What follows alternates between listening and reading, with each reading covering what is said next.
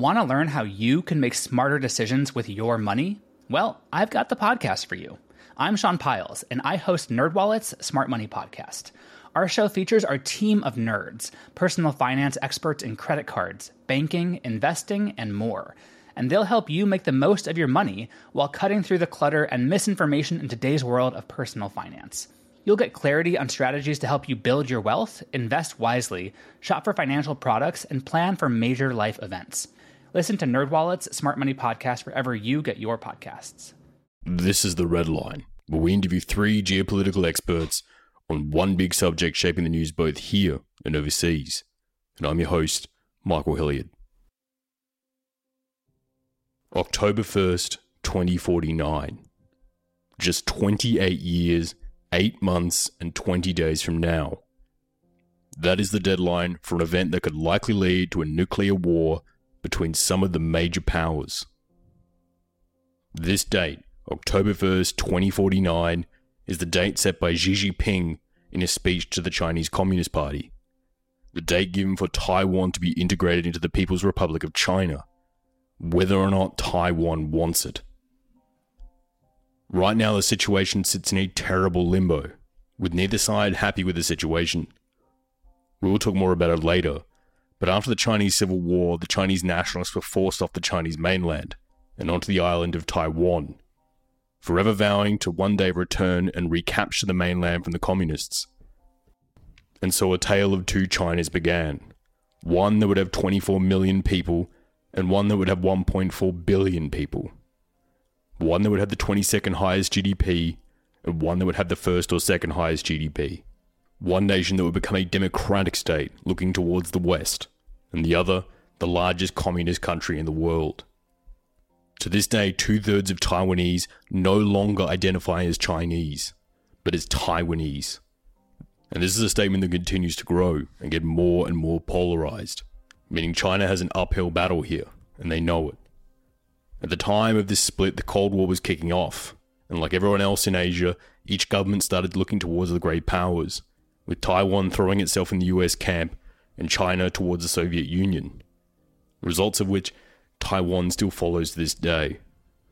These days, China is flexing its muscles in the region and is much stronger than where the two split back in nineteen forty-nine.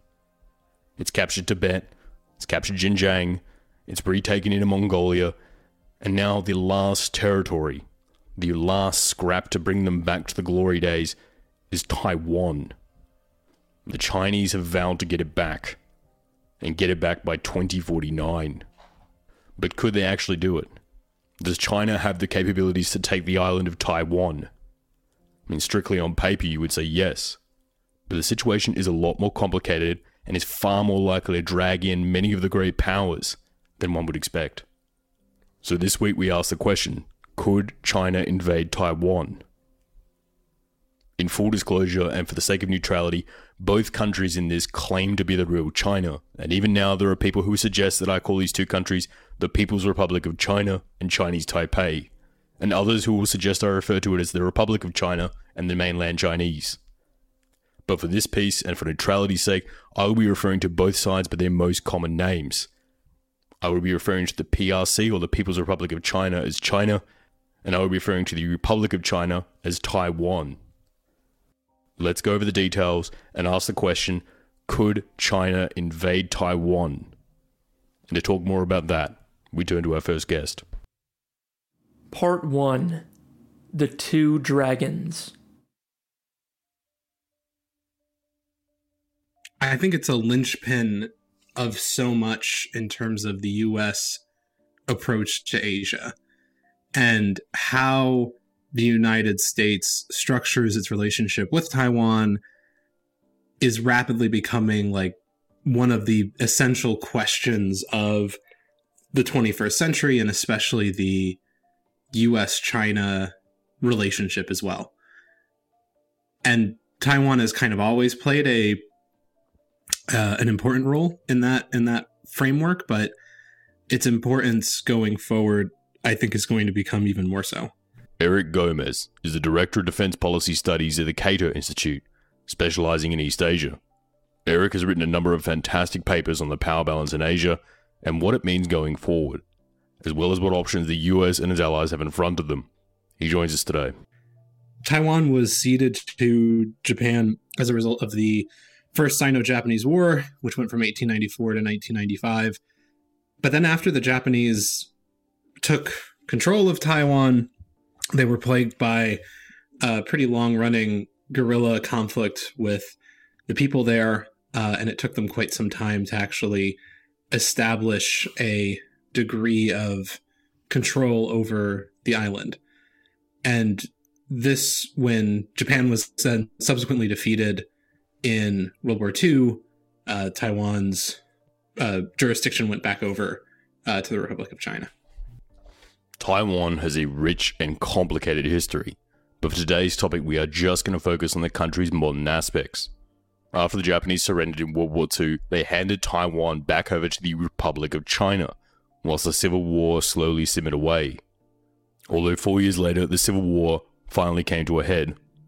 The two main sides of the war were between the democratic Western-backed Republic of China, known as the Kuomintang or K M T, and the Communist People's Republic of China, also known as the P R C.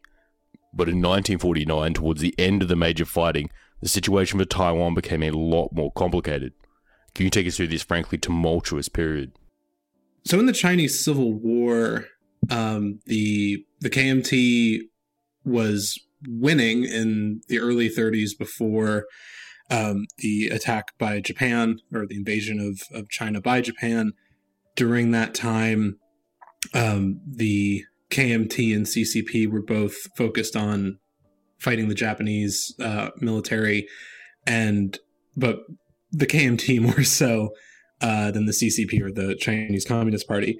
And as a result, when the war was over, um, you had a K M T that was, or, or a Republic of China that was pretty weakened relative to where the communists were. Uh, Mao starts getting some more support uh, in the aftermath of World War Two from the Soviet Union. And the United States is faced with this question of, you know, who do you back? Um, at the time, there wasn't really much uh, love for Chiang Kai-shek, the leader of the K M T, uh, among uh, U S officials, uh, because um, at the time, I th- that was you know, that was kind of before uh, the Communist Party did some of the major atrocities that it's known for today, were obviously well before things like Tiananmen Square, well before the uh, the Great Leap Forward or the Cultural Revolution.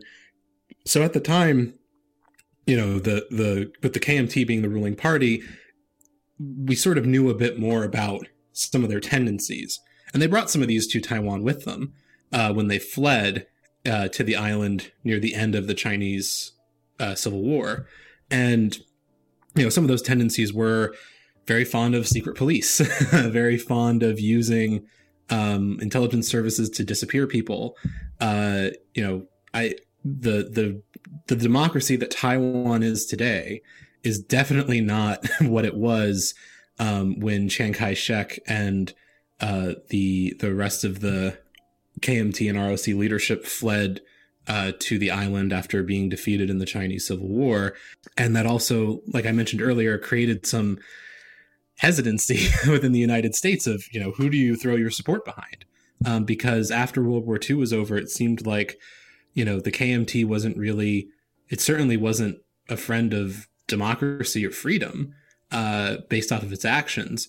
And the C C P wasn't as well known, but I think the Americans working in you know the the the China hands that they were called, uh, working in China and seeing it, and this was partly you know good perception manipulation by Mao Zedong, um, and and his and his uh, fellow leaders at the time. But you know there was a sense that this this communist government might have more legitimacy with the people uh, than the K M T did, and that kind of the U S never really supported Mao in the forties, but it it didn't throw as much support behind um, Chiang Kai-shek.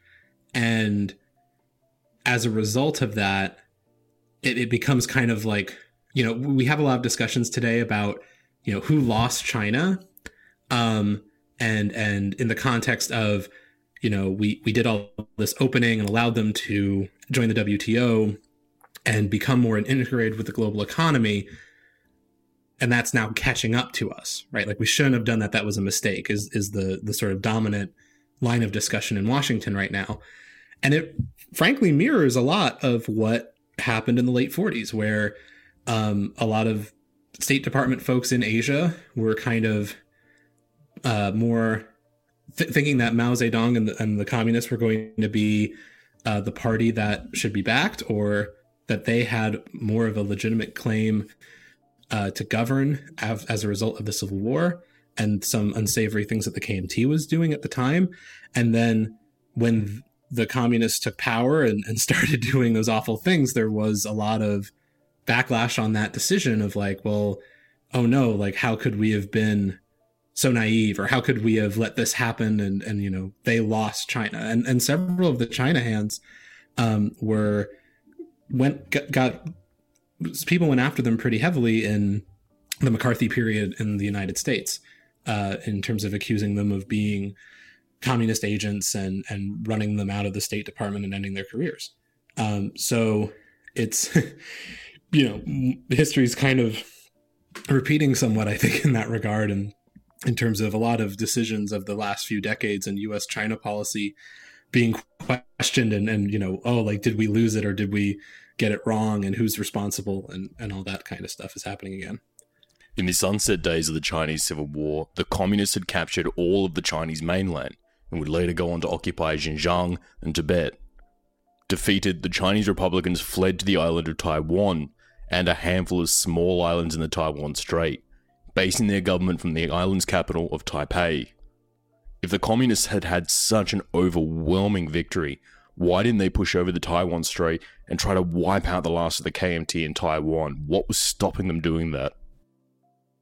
Chiang Kai-shek, after coming over to Taiwan in in the late forties, he was raring to go back. He was hoping that the United States would lend naval support uh, to have his forces come back and attack and retake uh, mainland China from the communists. And the United States wasn't really down to do that. Um, but the United States also didn't want Uh, Mao and company sort of finishing the job of the of the Chinese Civil War and, and taking Taiwan either. Um, so we get a mutual defense treaty um, in the fifty in the early fifties, and the C C P couldn't really do much about it because, you know, in, invading islands is very difficult. Uh, the the Chinese attempted to do some amphibious operations on some of the offshore islands Um, in the late stages of the Chinese Civil War, and some of them went okay, but some of uh, one of them in particular, I think it was the Kinmen, they tried to do an amphibious landing, and that was across a very short distance, right? Like um, on the orders of maybe tens of kilometers, and that went terribly, terribly wrong uh, for the P L A. And when you're dealing with the even further distances of the strait, um, you know, t- Taiwan was able to kind of concentrate defensive forces on a shorter area than it was before when it was fighting the Civil War. So the prospect of that at the time and, and for, you know, a long, long period of several decades was just not going to happen. And, and Chinese defense strategy uh, also for most of its history has was very much about being ready for an attack from the outside, uh, being ready for a U S invasion, being ready for a Soviet invasion when the China-Soviet relationship went in the toilet. So they were much more insular and much more focused on building a defense strategy to protect um, themselves from great powers throughout the Cold War. The, the sort of uh, uh, long-term fact of the difficulties of amphibious attack and the difficulties of an island invasion uh were were pretty hard limitations on on China and, and their attempt to uh, retake Taiwan by force. This period was during the heart of the Cold War, but before the Sino-Soviet split. At this point in time, the U S assumed Beijing and Moscow were working together for a very long time. So the U S threw its weight behind Taiwan, eventually signing a mutual defense treaty to defend Taiwan in the event of a Chinese invasion. But why would Washington do this? What were they hoping to gain from a defense treaty with Taipei? You know, in, in the in the late forties, when the Chinese Civil War is still going on, C C P isn't really seen as too big of a problem, or at least not big enough to risk another conflict right after, right on the heels of World War Two. And then I think the experience in the Korean War and seeing what the C C P did after it came to power really changes U S perceptions very quickly. When China gets the bomb in the sixties, in the early sixties, for example, there there's a freak out in the United States about, oh, you know, are they going to use it? Or, you know, what does this mean? And and I think that that kind of fluctuation, it's something we still see today in U, in U S policy towards China, right? It, it seems like our our outlook on China vacillates wildly between, like, either not a problem, or maybe you can cooperate with them. And by this, I mean the C C P, like, not a problem, maybe you can cooperate, to biggest threat in the world, uh, or, or really, really big problem in the region. And that existed in, in the Cold War. And I think, you know, when we when we started getting the alliance with um, with Chiang Kai-shek and, and Taiwan, and putting troops uh, in, in Taiwan, you know, we were thinking about the spread of communism in Asia. Uh, U S Taiwan was an important location for the United States logistically during the Vietnam War, for example. Um, and initially, the the I think the commitment was born out of, you know, countering the C C P, trying to prevent the spread of communism in Asia further. Um, and then after Taiwan becomes a democracy, uh, I think the the tone shifts markedly in terms of how the United States thinks about its relationship with Taiwan, to being, you know, then you start seeing more of this rhetoric about, well, Taiwan can be an example of how a democracy can work in a Chinese culture or a Chinese society. Taiwan is an incredibly crucial spot for the U S Chinese containment strategy that we talked about a few times on this program, particularly in our Philippines piece we did a few months ago. Taiwan is right in the middle of all the U S important strategic anchor points for the South China Sea. The U S-Japanese bases at Okinawa are only five hundred kilometers to the northeast of Taiwan. Taiwan is only two hundred fifty kilometers north of the Philippines, only five hundred kilometers northeast from Hong Kong, and only one thousand kilometers from the Chinese submarine bases at Hainan, but crucially only one hundred kilometers from the Chinese mainland. To complicate things further, the smaller Taiwanese-controlled islands like Kinmen are only two point five kilometers from the Chinese mainland. You can literally see China from the small islands controlled by Taiwan. So Taiwan is in a crucial spot, and the U S needs Taiwan as part of its wall of bases strategy to contain China in the South China Sea in the event of a war. Because of this, it's pretty easy to see why the U S threw their support behind Taiwan. But officially, things are a bit of a different story these days. Both Beijing and Taipei claim to be the rightful rulers of all of China, stretching from the Western Mountains all the way to Taipei. And neither side will back down from that position. This forces a situation where every government has to choose and only recognize one of the Chinese governments, whether it be in Taipei or Beijing. In the early days, most people recognized the R O C based out of Taipei, but as the P R C in Beijing began to reach out to the world and flex its economic muscles, countries began to shift their recognition, and this included the U S and its NATO partners. As a result of which, Beijing was given Taipei's spot in the U N Security Council, and all of the benefits that come with it. More and more countries have been switching their recognitions, and now there are just fifteen countries left in the world that recognize Taipei as the official capital of China, the largest of these being just Guatemala. Most of these countries are very small Pacific-based islands. So how do we get to this situation? So the United States switches its recognition in the early seventies, um, although I think that the the official change happens in, actually might have happened in seventy-nine, but um, you know, Nixon's going to China, right? The Nixon and Kissinger's effort. And product of the Cold War, uh, pretty classic understanding of that, where there were real differences uh, between the Soviet Union and, and, and China at that point. The United States thought it could split the communist world in two uh, by driving a wedge and, and, and flipping the Chinese over more friendly to us. And I'd argue that at work. I know I know it's pretty pretty fun to beat up on, on Kissinger these days.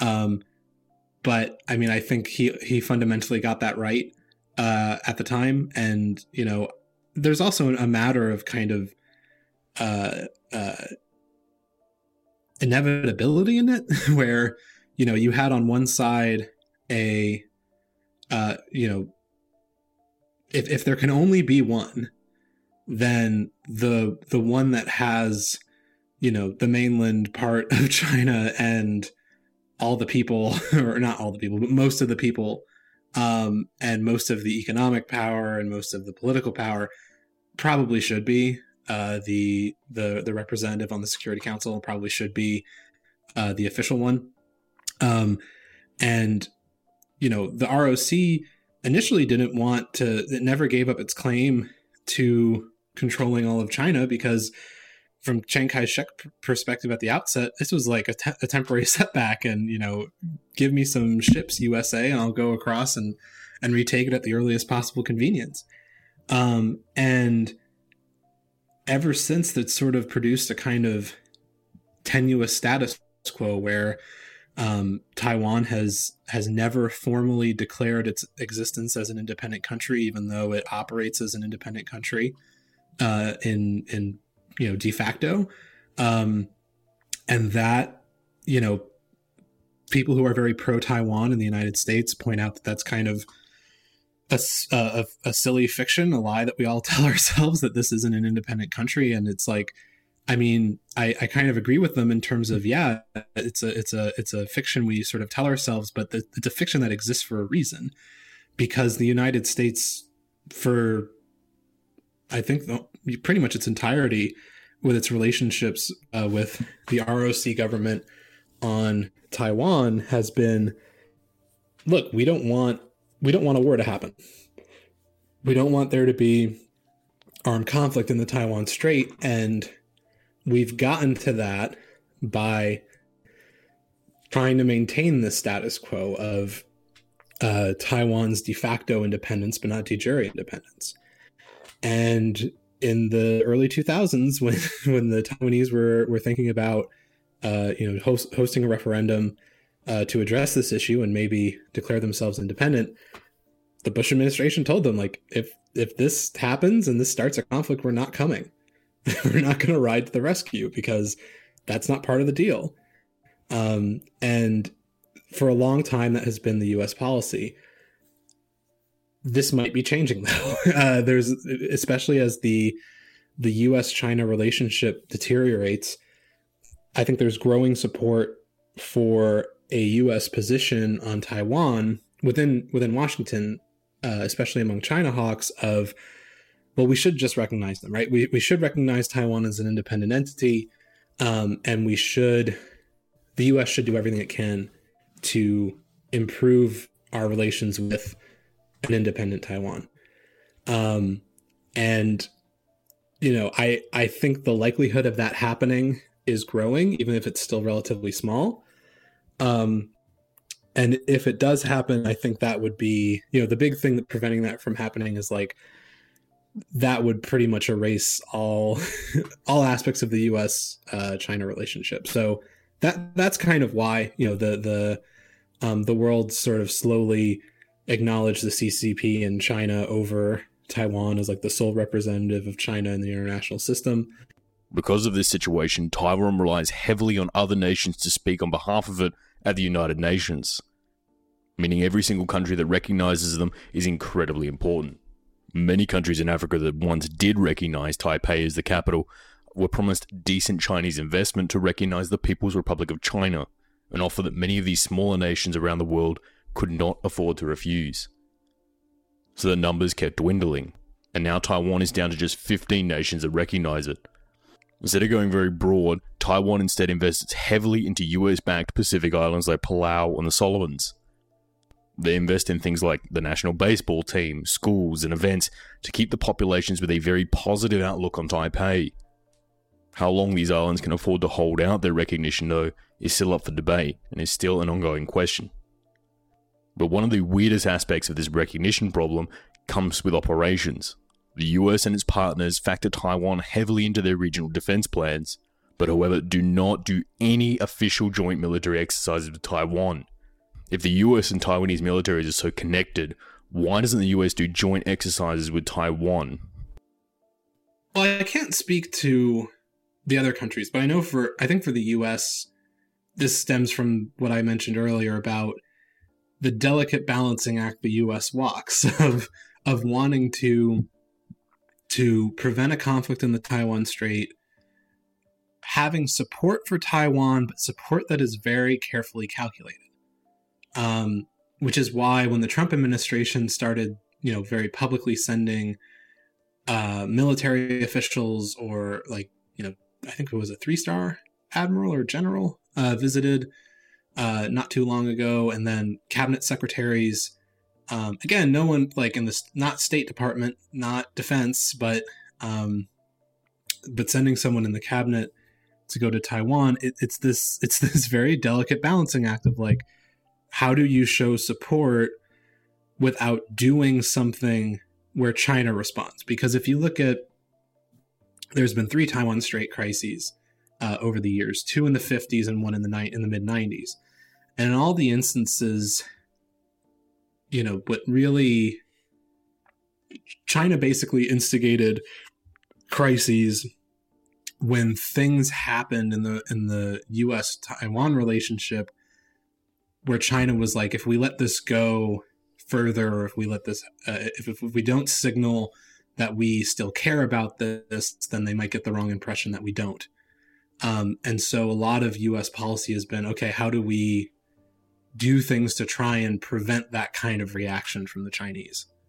Um, so that way we can keep with this, you know, if, if you're very pro-Taiwanese, keep up with this fiction, right, of, of a, of a de facto but not de jure independent country. And part of that is not doing joint military exercises. Um, now, Taiwan does send fighter pilots to the United States to do uh, F sixteen training. Um, and there's lots of sort of quiet ways that the U S uh, works with Taiwan and, and, and tries to assist on self-defense. You know, the, the loud thing is arms sales, but there's other things. In the last few months when there was a U S visit, from the reporting I saw, it sounded like, oh, this isn't, this wasn't the first time, right, that, the, that these kind of visits have been happening. But, you know, the reason you keep them quiet is that if you don't make them public, then the Chinese don't feel pressure to respond to them publicly. Um, and and that's kind of the an, an example, again, of, of that balancing act where the U S is like, show support without like doing it too overtly. Um, but that begs the question of, you know, will this continue forever? Will the United States continue to kind of play the tightrope game like it has for decades? Or does this great power competition period with China put more pressure on the United States to more vocally support Taiwan? If if the U S-China relationship, broadly speaking, is breaking apart at the seams, then, you know, the, the sort of incentive that both Beijing and the U S have to keep this sort of balancing act in place in the Taiwan Strait erodes, right? Because there's, you know, what's the point of preserving that if so much is also going off the rails anyway? And so, you know, these are the things I worry about um, because I'm not actually convinced that the United States uh, can effectively, you know, do what it wants to do in terms of uh, defending Taiwan without carrying some really high costs slash risk of nuclear escalation. Want to learn how you can make smarter decisions with your money? Well, I've got the podcast for you. I'm Sean Piles, and I host NerdWallet's Smart Money Podcast. On our show, we help listeners like you make the most of your finances. I sit down with NerdWallet's team of nerds, personal finance experts in credit cards, banking, investing, and more. We answer your real-world money questions and break down the latest personal finance news. The nerds will give you the clarity you need by cutting through the clutter and misinformation in today's world of personal finance. We don't promote get-rich-quick schemes or hype unrealistic side hustles. Instead, we offer practical knowledge that you can apply in your everyday life. You'll learn about strategies to help you build your wealth, invest wisely, shop for financial products, and plan for major life events. And you'll walk away with the confidence you need to ensure that your money is always working as hard as you are. So turn to the nerds to answer your real-world money questions and get insights that can help you make the smartest financial decisions for your life. Listen to NerdWallet's Smart Money Podcast wherever you get your podcasts. Weirdly enough, the more we began to dig into Taiwan for research, we found there was more and more similarities with the defense of North Korea and their situation, just on the opposite side of the geopolitical split. In our North Korea piece, we describe the nation as a porcupine. A porcupine is a small furry animal about the size of a small dog.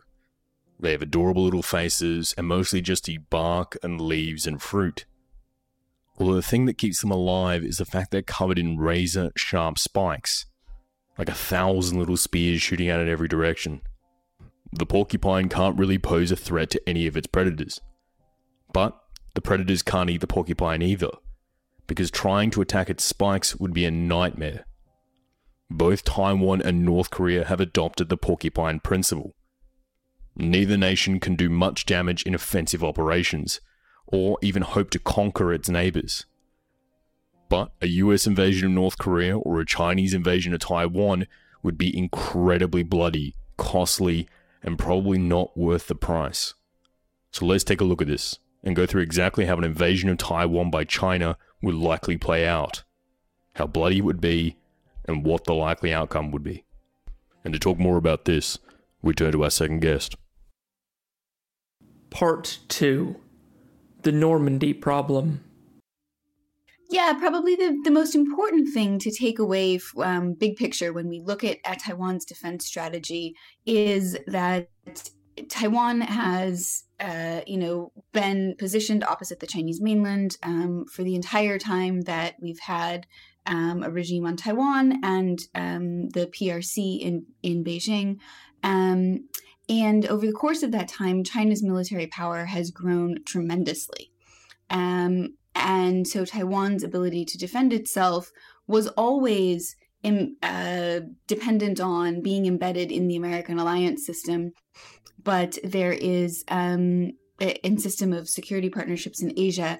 Um, but what we've seen over the course of the, you know, the last twenty or so years is really a, a dramatic change in the balance of military power across the Taiwan Strait as China has spent more on its military um, over the, you know, double-digit growth in, in defense and military expenditure, procuring new hardware um, across land, air, and sea power, um, but particularly air and sea power for the case of Taiwan. I mean, all of, of that uh, spending is, you know, the the first sort of contingency that the P L A is oriented toward is a Taiwan Straits contingency or, or scenario. And so you have an island of, you know, around twenty-five million people um, on the one hand, and the mainland, which is, you know, one point three, one point four billion people, Um, with a much larger economy. And so the amount that um, that China can spend on its military simply overwhelms Taiwan's capability um, to, to certainly to match uh, the P R C, um, which hasn't which it hasn't been able to do for a long time, but increasingly now uh, creates doubts over Taiwan's ability to defend itself in a scenario where China might try to coerce or alter the status quo across the Taiwan Strait by force. Sheena Chestnut Greitens is a national security expert currently teaching at the University of Texas and the L B J School. She is also a non-resident fellow with the Brookings Institute and an author of Dictators and the Secret Police, all about China and East Asia.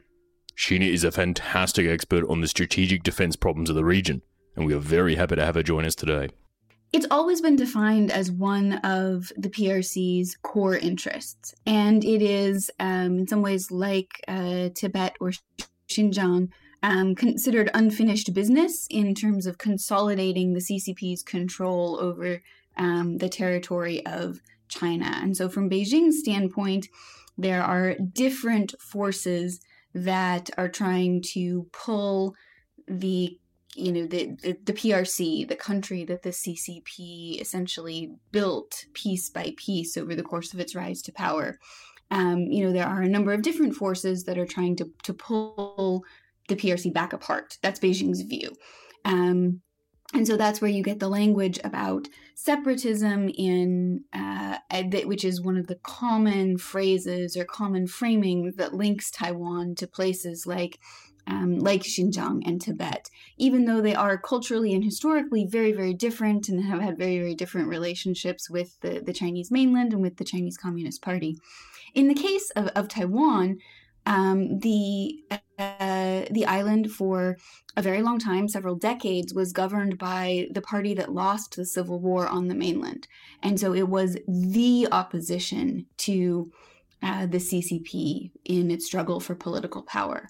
Um, now, what's interesting about Taiwan is that unlike some of the other places that, that the C C P lumps under this, this term separatist, um, you know, Taiwan is, is no longer ruled by the party um, that the C C P beat in the Civil War. Um, it is it is now a, a vibrant, thriving democracy, and the party that's in power is the opposition party. And so, you know, one of the big structural shifts that we have to think about in terms of the the sort of joint diplomatic and military context is that the whole structure of cross-strait relations, which was sort of first uh, set in its its contemporary form in the nineteen seventies under pre- the arrangements or the agreements made by President Nixon's administration, um, you know, were done within a Cold War framework, and a framework in which Taiwan was not a democracy, and democracy didn't um, necessarily weight as heavily in international and global legitimacy as it does today. And so one of the big things to think about is that Taiwan's democratization, I think, really changed the nature of the political calculus on cross-strait relations. What are the reasons why the United States is aligned with Taiwan? Why does it have this alliance? Why is this alliance worth preserving? And what is the United States actually doing when it provides arm, quote-unquote arms of a defensive character to Taiwan? Um, you know, all of that changed uh, somewhat, at least, with Um, Taiwan's democratization, even if the agreements and the frameworks didn't themselves change to accommodate that geopolitical reality. And so I, I think it's, you know, this this places a different kind of strain on the cross-strait relationship and raises a, a slightly different set of questions for the United States' relationship with Taiwan itself, as well as the United States' position on Taiwan that it communicates to the C C P and to, you know, the P R C government in Beijing. So when we talk about defending Taiwan against the Chinese attack, there seems to be three different camps of thought on how it could be achieved, all with varying levels of credibility. So I want to go through each of these and see which ones might actually be viable to defend the Taiwanese island. The first is a naval defense. The Taiwan Navy is dwarfed by the Chinese Navy by many magnitudes, but some Taiwanese claim that by sticking to the coast and using hit-and-run tactics with their Navy, they might be able to prevent a Chinese landing on the Taiwanese main island. Do you think this would actually be achievable with the small amount of Navy the Taiwanese possess? Taiwan, like I said, there's just a structural constraint in terms of how much Taiwan can spend on its military. And like many, many other countries in Asia, um, or it, it is just not possible for the island of Taiwan to spend enough to go head to head with Chinese military power. That's that's just not realistic. And so in the sense, you know, that you're talking about the Taiwan Navy's ability to, to defend itself against a potential invasion, um, You know, yeah, that's that's probably not realistic. It's it's not necessarily realistic for, for any country in Asia. Yeah, this is this is a a um, a feature of power politics and of of military competition in Asia that we're seeing, you know, not just in the Taiwan Strait. It's most acute, it's most pressing, it's most immediate there. Um, but there isn't, I don't think, a, I don't think there is a country in Asia that could probably, you know, would would come out well in a bilateral head-to-head with the Chinese military. Um, the, the power differentials are simply too great, and the resources that the, the P L A can bring to bear um, in a crisis scenario are simply too great for that to be a, a realistic or certainly the dominant preferable strategy for, for almost any country um, that I can think of. The problem is that there are two different theories in U S politics about how best to do that, how best essentially to deter or prevent that scenario from arising. One says, um, look, the basic issue is the erosion of the military balance. And so, um, you know, what the United States has to do, the U S role in this is essentially to even out deterrence by selling sufficient arms, the phrase in, in the relevant um, legislation and agreements is arms of a defensive character. So so the obligation to to defend, um, uh, to to allow Taiwan the capability to, to defend itself. Um, that's that's one theory about essentially the deterrence model, how you, you prevent um, a situation from arising in which Beijing decides to act um, coercively and militarily toward Taiwan. Um, but there's a, there's another theory which says, okay, look, Beijing is essentially a little bit more defensive than we think, or than some people think. And actually, Beijing won't rock the boat as long as Taiwan doesn't alter the status quo. So, so instead of deterrence, the job we actually have is more reassurance. And instead of bolstering Taiwan, which might embolden them to do things that would provoke Beijing, what we actually need to do is reassure not Taiwan, but Beijing. Um, and so therefore, we need to spend a lot more time in diplomacy with the P R C, and we actually need to restrain Taiwan from doing things that might trigger, say, the two thousand five anti-secession law that was passed by the National People's Congress. And these aren't completely incompatible strategies, but a lot of the debates you hear about Taiwan policy in the United States are based on the fact that people hold these two different assumptions about what the problem is. And if you diagnose the problem differently, you're going to naturally see that, that there are, are different solutions. And so, um, you know, as it relates to the, the military um, dimension of the Taiwan Straits issue, I just I think it's important to remember that there's at least a handful of people who have exercised pretty significant Um, influence over U S-China policy and Taiwan policy, um, who see sort of a fundamentally different task involved in, in preventing conflict. The million-dollar question is which theory is right, and you know, has that changed as a result of Xi Jinping's time in power? Xi Jinping has made statements that he would like to see the Taiwan issue settled in in his time. Um, as the you know the leader of China, um, that would worry me a little bit more because we're coming up on the end of his second term and we would have a very, very short time window, which means the risks would get a lot higher. Um, but because we assume that he's he's going to extend and take a third term, um, I think that gives people a little bit more time to to try to find a solution, or at least um, you know keep the the status quo Um, right now. Um, but the, the point is that either way, um, somebody's articulated an, an end game or a time limit to this process, and we're not quite sure what it is. Um, but time pressure is one thing that could make all of this much, much more fraught and dangerous um, for, for people in China, for people on the island of Taiwan, for, and for people in the United States and throughout the Western Pacific. I'm Jane Perlez, longtime foreign correspondent and former Beijing bureau chief for The New York Times. I've been a foreign correspondent in lots of places, Somalia, Indonesia, Pakistan, but nowhere as important to the world as China. I mean, China is not dropping anti-democratic paratroopers into Montana. But of course, we did see things like the weather balloon slash spy balloon riveting the whole country for a week. This is Face Off, an eight-part series in which we'll take you behind the scenes to key moments in the tumultuous U S-China relationship. We'll speak with a diplomat, a spy, a tech reporter, a U S admiral, even Yo-Yo Ma. Plus, my pal and noted China historian Rana Mitter joins the conversation. We'll look at what's driving the two nations apart and explore whether anything can help bring them back together. Face Off launches April ninth. Taiwan's geography is actually a huge help to the defense strategy.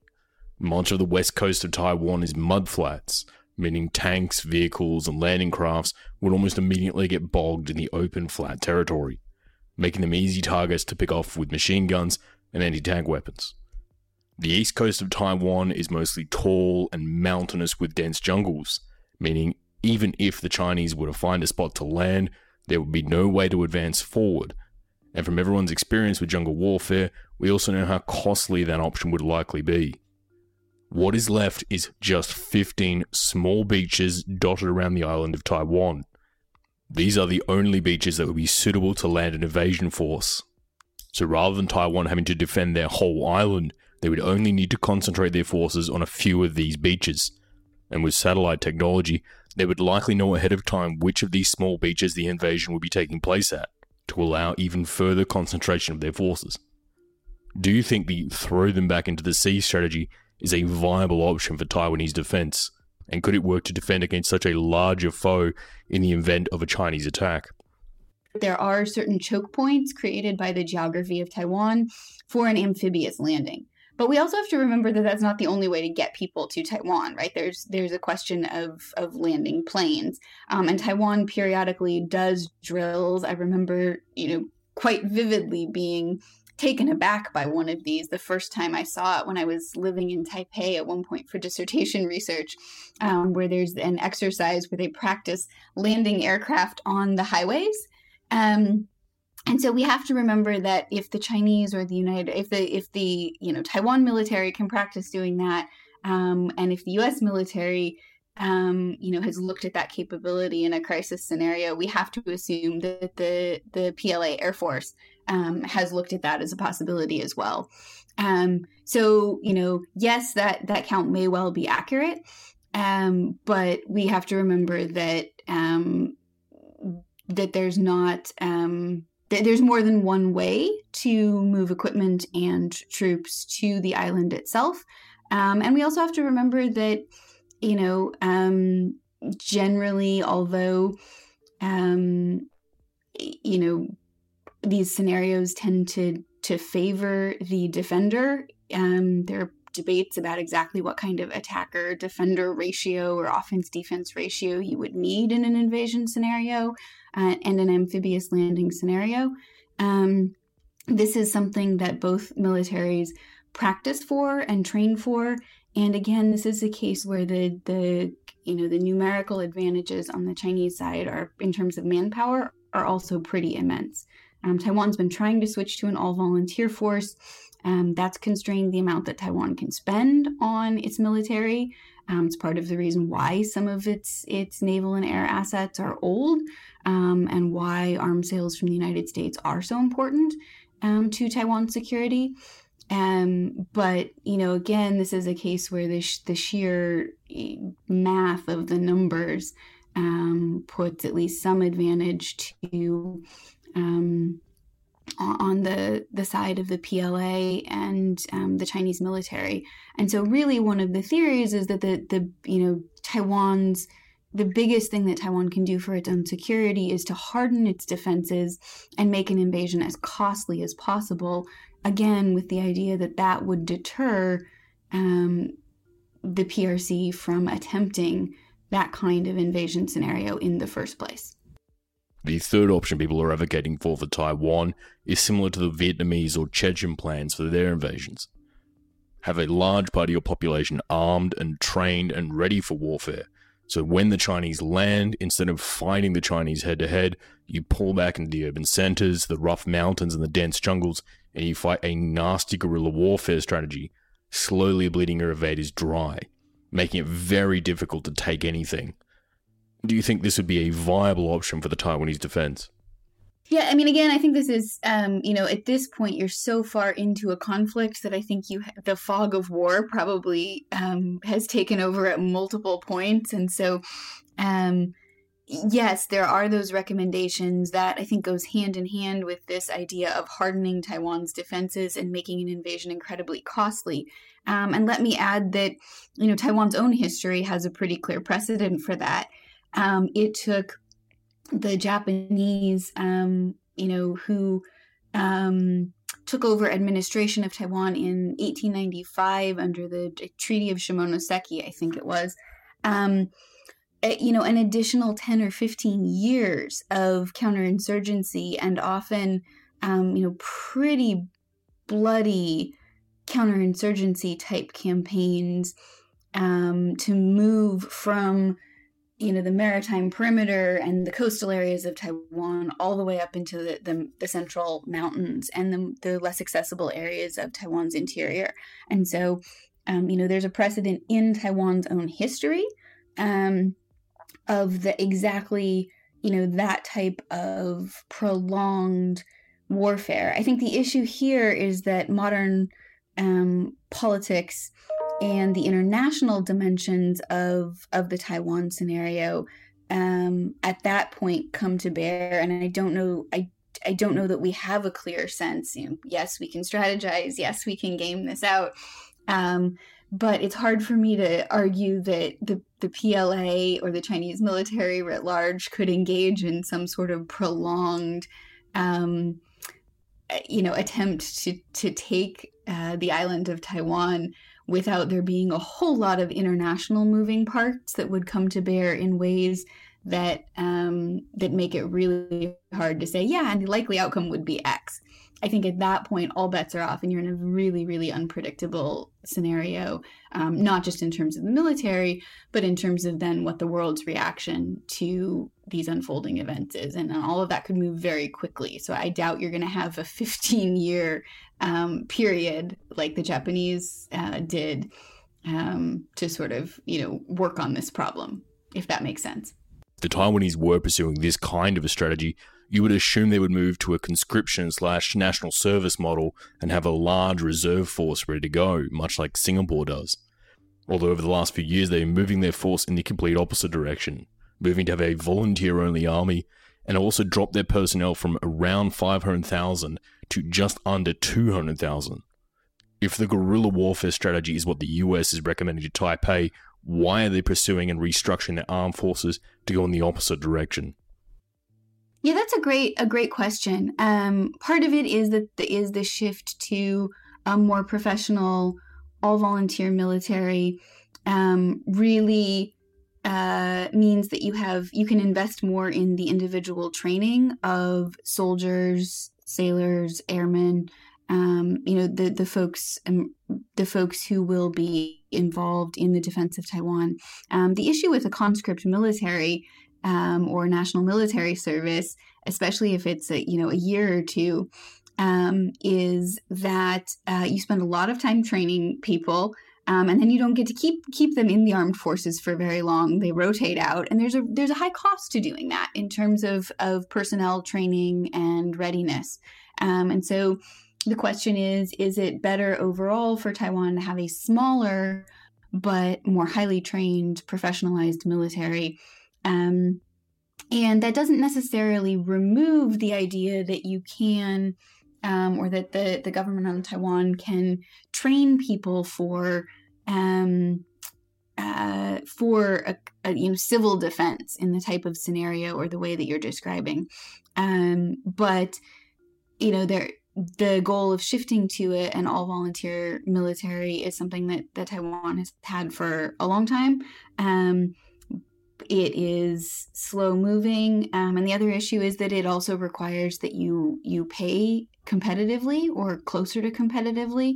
Um, so again, that's another reason why Taiwan's spending is is somewhat constrained. So this is a tough choice, right? Um, I don't um, I don't envy um, the folks in Taiwan who are having to make these these kinds of um, decisions. One of the problems the U S has with Taiwan is the fact that it will always have to re-demonstrate to China its commitment to the defense of Taiwan. Every time the Chinese saber-rattler with Taiwan, the U S instinctively run one or two carrier battle groups through the region as a sign of strength and display of commitment to its regional partners. Do you think the Chinese might use this sore spot to keep a U S carrier battle group tied up here rather than being somewhere it could be better used, like the Mediterranean or the Indian Ocean? Um, one of the things that's been fascinating about Xi Jinping's national security strategy is that he has been willing to up the ante um, and produce tension in multiple of these peripheral regions um, simultaneously. Right. So so during the time that, that Xi Jinping has been in power, if you even just think about the last several years, um, you have increased tension in the South China Sea, but also in Xinjiang, in Hong Kong, and, you know, um, the continued tension and attention to the Taiwan Strait. Um, and I would argue that um, that prioritizing and dealing, you know, having not having multiple, oh, and and, and the border with India. Um, I can't believe I almost forgot that.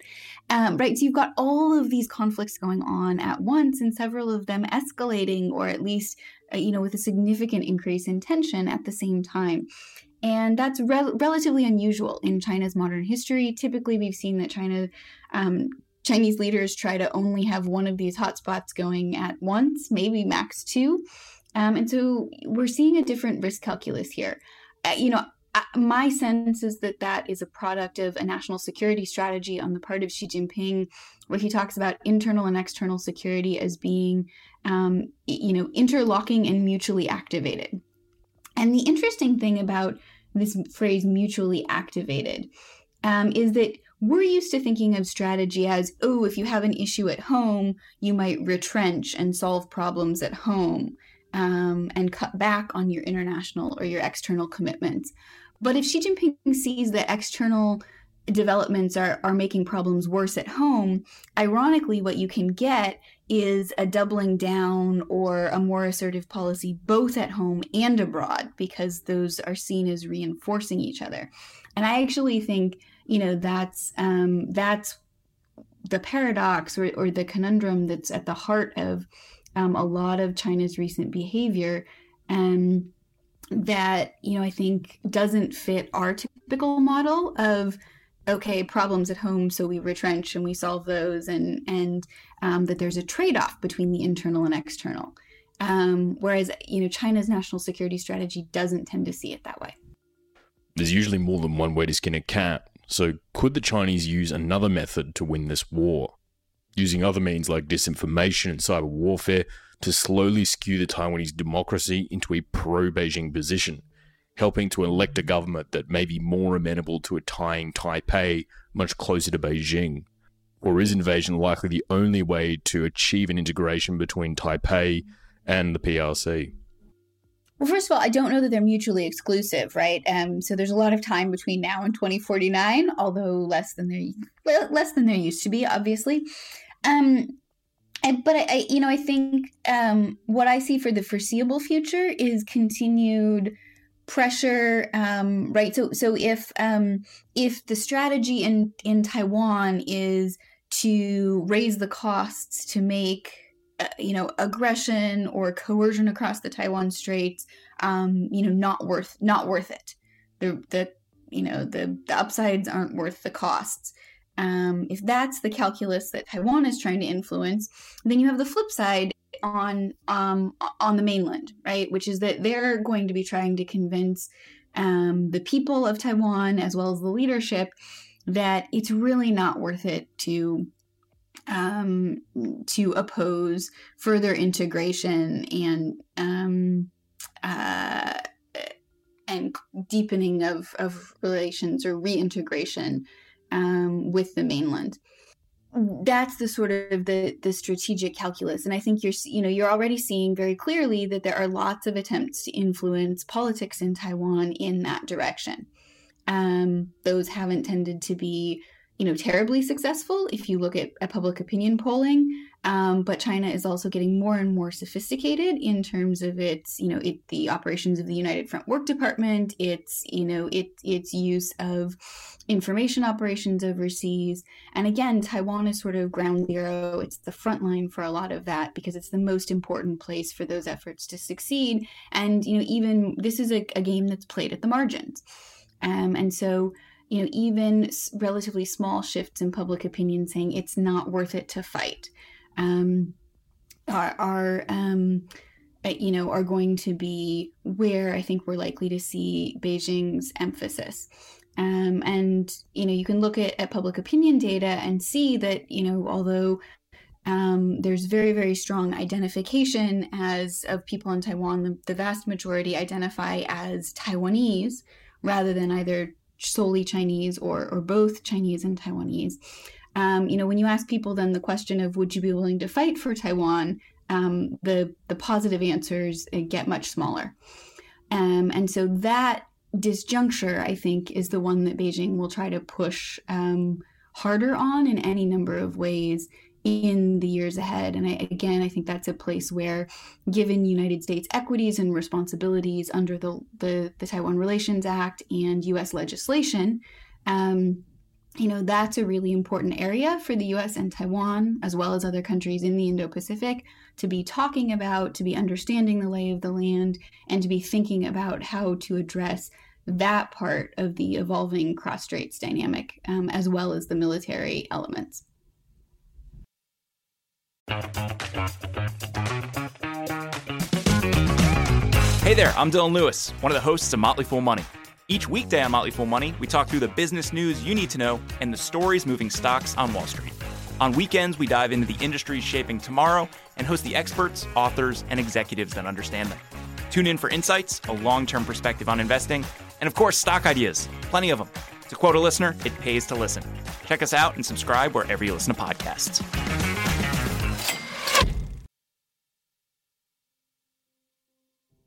This is geopolitics, so none of this happens in a vacuum. Gone are the days where one country attacks another one, and it just stays between the two of them. Even the very small conflicts like Azerbaijan and Armenia rope in everyone around them, from Turkey to Russia to Israel. So you can be damn sure that if the Chinese attack Taiwan, it would elicit some kind of response from the regional players. These would include countries like the U S, Japan, South Korea, and Australia, and many more. But what exactly would be their response? What are the likely moves by these players in response to a Chinese attack?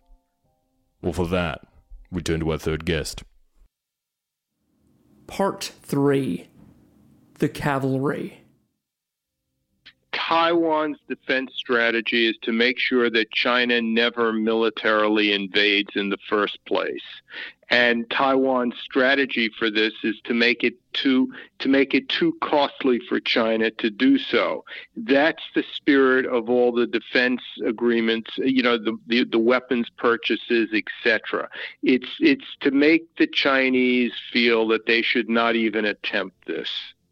Robert Kaplan is an award-winning American author focusing on geopolitics. He was the senior fellow for the Center of a New American Security, a chief analyst for Stratfor, as well as being on the Defense Policy Board for the Department of Defense under the Obama administration. Robert Kaplan is now part of the Eurasia Group, whilst also being named one of Foreign Policy Magazine's top one hundred global thinkers. We are very pleased to have Robert join us via phone today. There are only a few places where China could invade along the coastline, and those would be very heavily defended. But I think we're not really dealing with the straight with the with the, the crux of the issue here, which is that a, a combination of weapons purchases by Taiwan and firm U S resolve, publicly stated that it would not tolerate a Chinese invasion, uh, is necessary so that China never thinks of invading in the first place.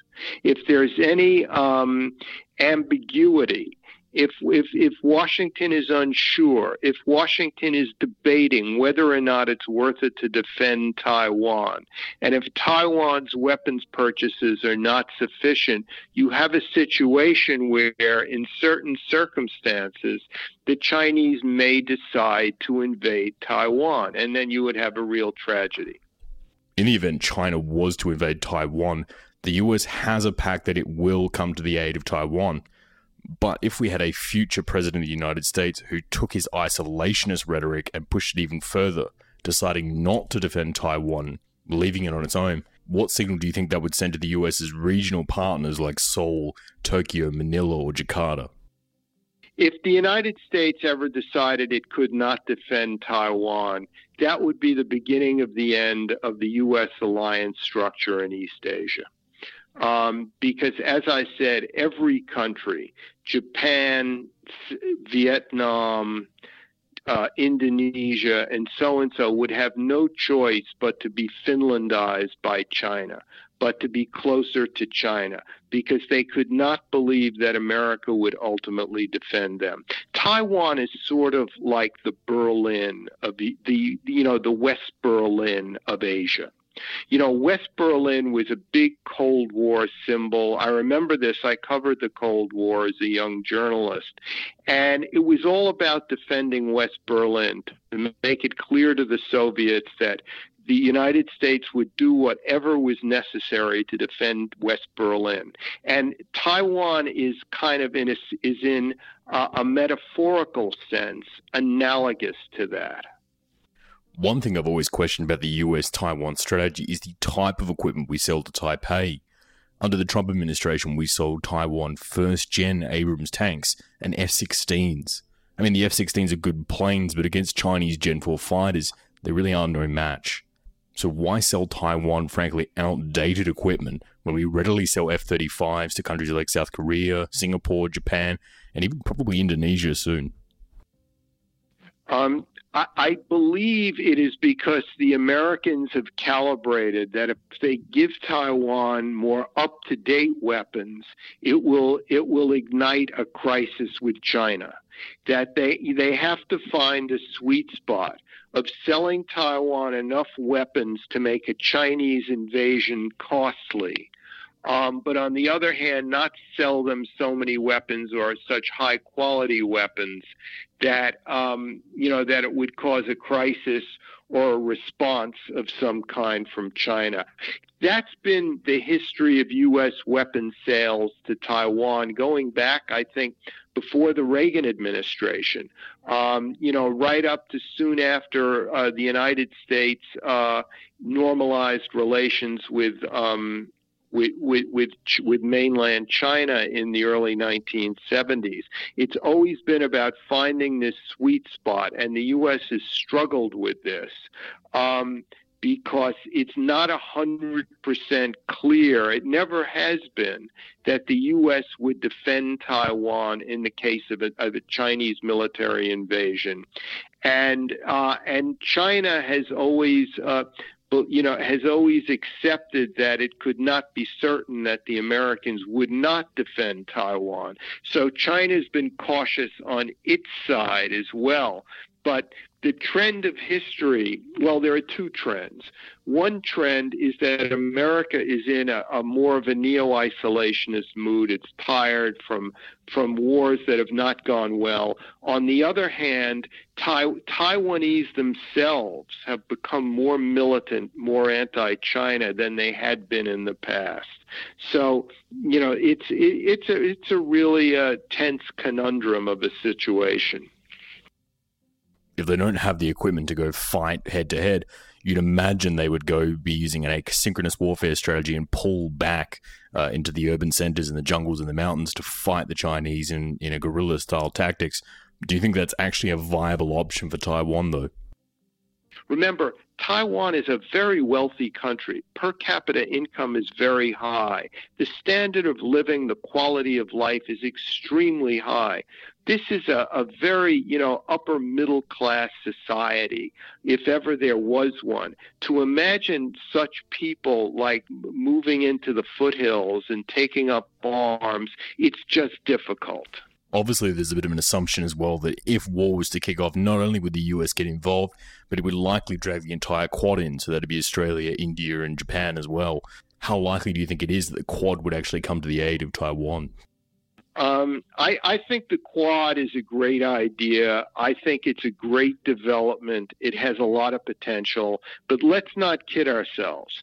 Without certain U S leadership, the Quad or any emerging Asian power network of, of countries that want to balance against China is simply not going to be very credible. The Quad needs U S leadership, at least at this point. Maybe in five years it won't.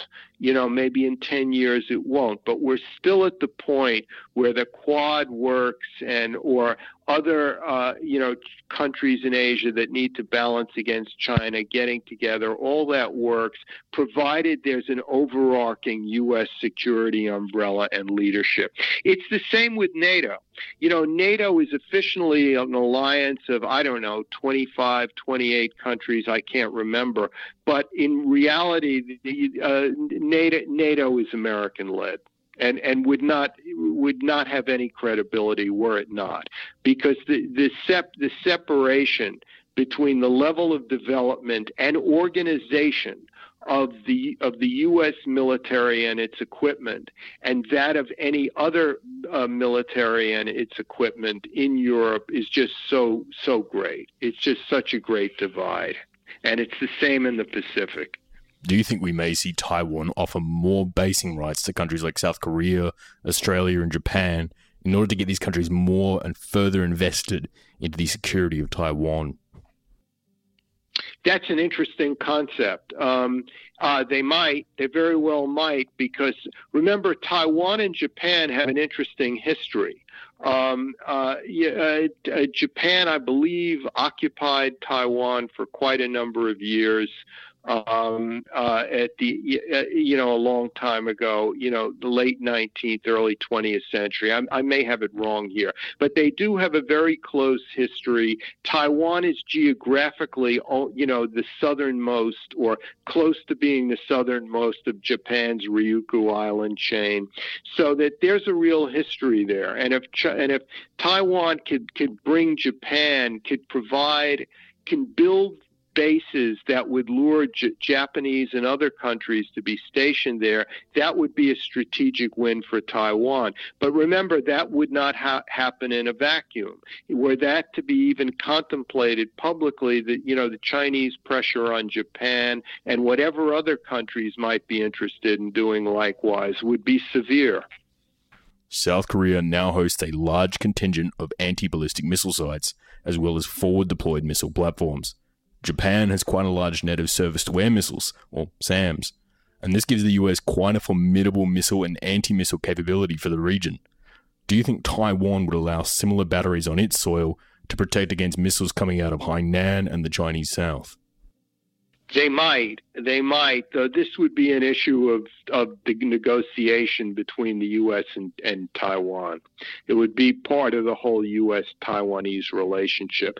Because remember, go back to the Nixon-Kissinger uh, trip, you know, uh, trip to China in, I think it was January nineteen seventy-two, uh, where they basically made a deal with the Chinese, which is, They, America will recognize mainland China as the only China. And in return, China would not, would essentially respect the territorial integrity of Taiwan. And, and, and in a sense, that's where we are right now.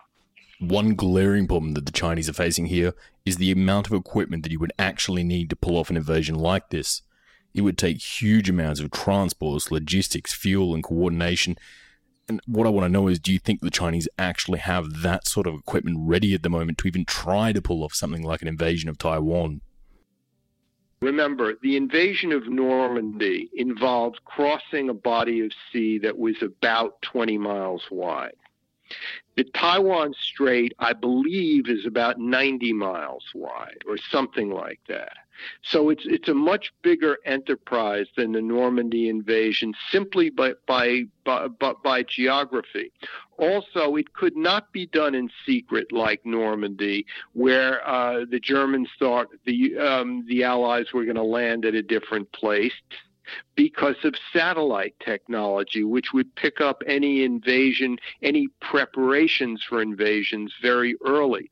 So it's much, much harder than Normandy. I think Normandy may have been the last great surprise attack in history, and in uh, of that scale, because of the advent of satellites. Would China, even were it to invade Taiwan by sea and air, would it be able to hold Taiwan? How much would it cost China? What would be the the diplomatic fallout? um, what would be the fallout from trade deals that did not occur because of protests between China and Europe, China and the United States, et cetera. Um, you know, you have to think big on this. You can't just, it's not just a matter of numbers, of military numbers. Especially, in, in, you know, we're in the twenty-first century where so much depends on, on economics to a degree that it that it didn't as much in earlier periods of history, because of the because now we have an integrated uh, world economy and integrated world financial system. So uh, when when when the mainland China contemplates the costs of a of an invasion of Taiwan, chief among those costs would be the economic fallout. In a party speech, Xi Jinping, leader of China, made the statement that Taiwan would be integrated back into the P R C by the one hundredth anniversary of the Communist Party's victory, which would make it twenty forty-nine. At the moment, both sides are nowhere near that, and twenty forty-nine is only twenty-eight years away, so something would have to dramatically change. Do you think we should take this twenty forty-nine threat seriously, or is it just party rhetoric and Xi knows he likely won't be in power by the time the Red Line rolls around in twenty forty-nine? Well, twenty forty-nine is almost thirty years away. Uh, she may not be alive then. And if he is, he would be in deep senility probably. It's, uh, you know, so it's, he's not really risking a lot um, by making that statement. He also may, what he may mean by that statement is that China and Taiwan will be so economically and culturally integrated at that point, that the that the way we speak about their relationship now will be different by then, because we'll be in a far more smaller, shrunken, claustrophobic world where Taiwan may just be another part of a China, but with far more civil liberties. Obviously, for this to occur, China would need to change something and escalate the situation, whilst also not crossing the U S's red lines and triggering a possibly nuclear war. China has a very capable and aggressive cybersecurity force. If China were to launch a large cyber attack onto Taiwan, do you think that would be enough to trigger a U S response, or the U S would stay out of it? Interesting question. Fascinating question. Um, a lot would depend on just how big the cyber attack was, if it was followed up with disinformation operations, um, and, and, and some military movement, et cetera.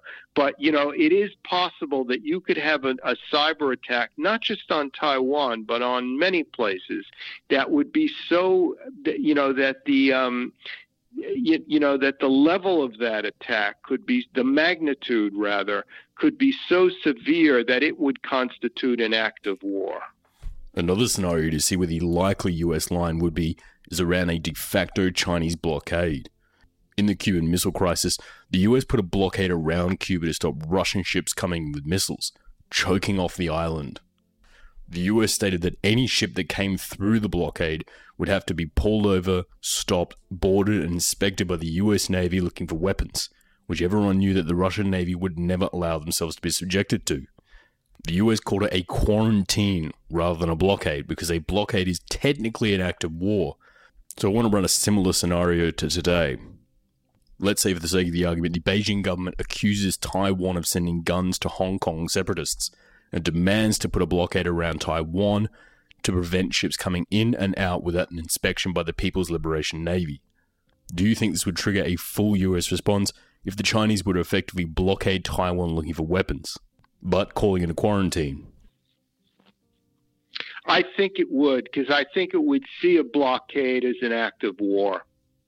Um, I think... Um, Though, again, you raise a very interesting point, because China could word it in a way and do it in a way where it could ignite an argument in Washington, which is what China would want. China wants Washington to be at each other's throats, to essentially have a big debate in Washington about this, whether or not it constitutes an act of war, whether or not they should invade Taiwan, because indecision is equivalent to weakness in this particular issue. I know that if it was ever understood that China would would dominate Taiwan, then the whole system, the whole U S defense alliance structure in East Asia, from Japan south to Australia, would be in danger, because deterrence is a problematic concept. Nobody is really sure if you mean it. Therefore, you always have to say over and over again that you will defend such and such a place for it to have any meaning whatsoever. But if there's indecision in the face of a crisis, then uh, countries from Japan to Australia would have to make side deals with China, because China is not like America. China is in Asia. It is the demographic, economic, military organizing principle of Asia, whereas the United States is half a world away. The United States is in China. Is in East Asia because it wants to be, not because it has to be, and because of tradition. But tradition can change. It can be broken. Therefore, uh, therefore, because China is not going away, any indecision or apparent failure on America's part would disrupt the whole, the, all, all the alliance understandings going back to, to, to, to after the Second World War. With China having a veto power in the U N, do you think there is any circumstance that China would allow Taiwan to become a fully sovereign, recognized nation? No, I don't think so. I think this is something the Chinese feel very strongly about. It's very emotional. It's very deep. Um, you know, you know, you you won't you won't get any won't get very far trying to rationalize why they feel this way, but they do. And they and so they're exploring various scenarios, some of which you mentioned, very creative, cyber attack, uh, you know, various uh, disinformation campaigns, intelligence operations, anything that they can do to weaken the fabric of Taiwanese democracy would help uh, would help China. In other words, China is seeking to avoid ever having to invade Taiwan, while also pulling Taiwan closer to China. My final question here is, why do you think Taiwan is so important to China? Is it for strategic reasons, or is it more cultural and political? Well, it's important to China for historical reasons. Remember, China has reconsolidated Hong Kong, Macau. It's taken virtual economic possession of Outer Mongolia. Um, it's the last part of historic China that, that the mainland wants to uh, engulf. Um, and... Uh, And there are also strategic issues, because uh, because China, Taiwan is like a big aircraft carrier off the coast of uh, off the coast of, of the Asian mainland. And were China ever to own Taiwan, it's st- the strategic position of its navy vis-a-vis Japan, vis-a-vis the South China Sea, would be infinitely stronger.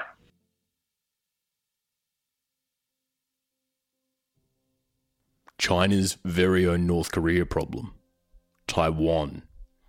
Xi Jinping has thrown down the gauntlet, and he started a ticking clock on this situation. And that can can't be kicked down the road any further. But what are the options here? An invasion of Taiwan would be immensely painful for the Chinese, even without the rest of the world getting involved. Remember, the Allies lost just under ten thousand soldiers in the opening days of the invasion of Normandy in World War Two. And back then, the Germans had far less artillery, no smart missiles, under a quarter of what the Taiwanese could deploy in manpower, and the Allies had wider landing zones as well. And to make things even worse, the Germans were famously taken by surprise with the landings at Normandy, and they had most of their forces deployed to the east near Calais. But that wouldn't be the case today. The Taiwanese have access to satellites, and the moment the Chinese leave harbour, the Chinese would likely locate them and be able to reconcentrate their forces onto the narrow kill zone beaches. And all of these problems the Chinese face is now over a ninety mile stretch of much rougher water, rather than the ten miles of the English Channel. An invasion would be a nightmare for the Chinese, no matter how many extra men they have. Because it doesn't matter if you have two million men, if you can only get eighty thousand across at a time onto a beach that fits barely three thousand. And as soon as the invasion starts, even in the miracle the Chinese have some sort of surprise, a new clock starts ticking, the countdown of the arrival of other allied forces, like the U S, Japan, South Korea and Australia, who at that moment will be likely mobilizing their naval forces to engage the Chinese. An encounter at this point the Chinese will be very likely to lose, leaving whatever Chinese men left on the landing zones without supplies, without food, and without a retreat path. So Beijing has to look at other options, a blockade, a cyber attack, but neither of those would really solve the problem, and both still risk a U S response, particularly in the ratcheting tensions between Beijing and Washington. Even trying by peaceful diplomatic means would be very unlikely to yield the kind of response the Chinese are looking for now that there's a set date of twenty forty-nine. The Chinese also know that relations with the U S are getting worse and not better, and the U S may be willing to put more of a presence onto Taiwan, making any capture of it even more difficult. It's not likely today, but the way things are changing, the U S may even play a similar card to Pyongyang and allow Taiwan to have nuclear weapons, even further complicating an already tenuous situation for China if they were planning on invading Taiwan. The South China Sea is a huge tension point in the world, but the South China Sea doesn't have a countdown clock on it. The Taiwan question, though, does. Thank you so much for listening to this episode. It was our first one of twenty twenty-one, and we could not be happier with it. The support we received last year was absolutely amazing, and we cannot thank each and every one of you guys and girls enough. If you want to help support the show or get more content, you can follow us on Facebook, Twitter, Instagram, Reddit, and our personal Discord on the handle at The Red Line Pod. Or you can find me on Twitter at Mike Hilliard Oz. Oz is in Australia. The idea for this episode actually came from one of our Patreons, Thomas Chen, who himself lives in Taipei. And like many of our amazing Patreons, Tom donates a few bucks a month to help keep this show going, and every dollar he donates goes right back into the program. We do Patreon Q and A's, and I regularly catch up with individual Patreons for beers or tea via Zoom. And I've been so lucky to meet so many great people. I count my blessings every day with the amazing Patreons I have. So if you like what we do here and you want to help us stay fully independent so we can keep chasing bigger and better stories, please feel free to donate a couple of dollars a month to our Patreon. Links to which you can find on our website, w w w dot the red line podcast dot com. I want to give thanks to our amazing panel of guests this week. Eric Gomez is one of the best people you will ever meet on the planet, and a great combination of knowledge as well as wisdom. It would be hard to find anyone else in this industry who is as friendly or funny as Eric is. This is the second time we've had him on the show. He was on our North Korea piece, and I pray it won't be the last. If you want to check out some of Eric's amazing work on everything from Chinese politics to East Asian nuclear policy, you can find him on Twitter on the handle at Eric Gomez Asia. Sheena Chestnut Greitens is also a returning guest, having been part of our Philippines piece last year. And if there were anyone that could rival Eric for sheer personality, it would probably be Sheena.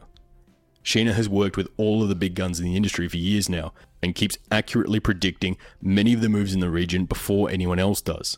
Her analysis is always amazing, and I highly recommend you check out Sheena's work. And you can find Sheena on Twitter on the handle at Sheena Greitens. And I also recommend you check out her book Dictators and the Secret Police, which along with Eric's book America's Nuclear Crossroads made my top reads of twenty twenty list. They were absolutely fantastic. I've been a fan of Robert Kaplan's work for years, and his book Asia's Cauldron is probably the best book you can possibly hope for to fully understand China and the geopolitics of the South China Sea. I've wanted to get Rob on the show for absolutely ages now, and it was finally great to get him on for such a great episode topic. We will be very sure to invite him back on the program. But for now, I recommend you go check out his website, robert d kaplan dot com, where you can purchase multiple books and also ask questions of him there. This show would not be possible without my amazing team. The chapter titles are narrated by the always amazing Mark Spencer, who himself runs the amazing Climactic Network, an entire network of shows all dedicated to the subject of climate change. We are incredibly lucky to have Mark on the team and to keep hearing his lovely voice for every single episode. I hope we have many more with him coming up, as he's been with us for all of twenty twenty, and I'm looking forward to him being here for all of twenty twenty-one. If you want to check out Mark's stuff on Twitter, you can find him on the handle at Climactic Show. Owen Swift has just joined the team here at the Red Line, and he has been an absolutely amazing addition to the team, setting up our own dedicated Red Line Discord so we can play games and hang out and ask questions, helping with the new website design, and starting to write a number of amazing articles that go into the finer details of these subjects, so you can go even deeper on already deep dives. We are very lucky to have Owen as part of the Red Line team, as he comes highly recommended from a number of think tanks. You can find Owen on Twitter at the handle at Owen A. Swift. The reason this show sounds so crisp is thanks to the amazing Joe Hawthorne, who helps clean and prepare the audio for each episode. Joe is one of the best audio guys out there and continues to blow me away with his talent. If you're looking to get your show to sound as good as it can be, I cannot recommend anyone more highly than Joe Hawthorne. And you can find Joe at the Twitter handle at Joe Hawthorne seventy-seven. And the last thanks, as always, goes out to you for listening to the program. Over the last two weeks, we crossed the million streams mark. And that to me is the best Christmas present a man could ever hope for. Every one of your messages, tweets, and comments are all read by me personally, and I am grateful for every single one of them. So thank you for all of your support, and I'm always here to help you guys if you ever need it as well. So if you need anything, please feel free to reach out, because you guys have helped me, and all I want to do is help you. I hope you all had a great New Year's, and I'm looking forward to tackling even better stories in twenty twenty-one. As always, the show will be back in a fortnight with another international episode. But until then, thank you and good night. We all know how important it is to keep your eye on the money, and not just your own. Stay on top of the latest financial and market news with Yahoo Finance, a podcast that releases new episodes almost every day. You'll hear a brief overview of the biggest news in the financial world, all in three minutes or less, right after markets close. Check out Yahoo Finance wherever you get your podcasts. That's Yahoo Finance wherever you get your podcasts.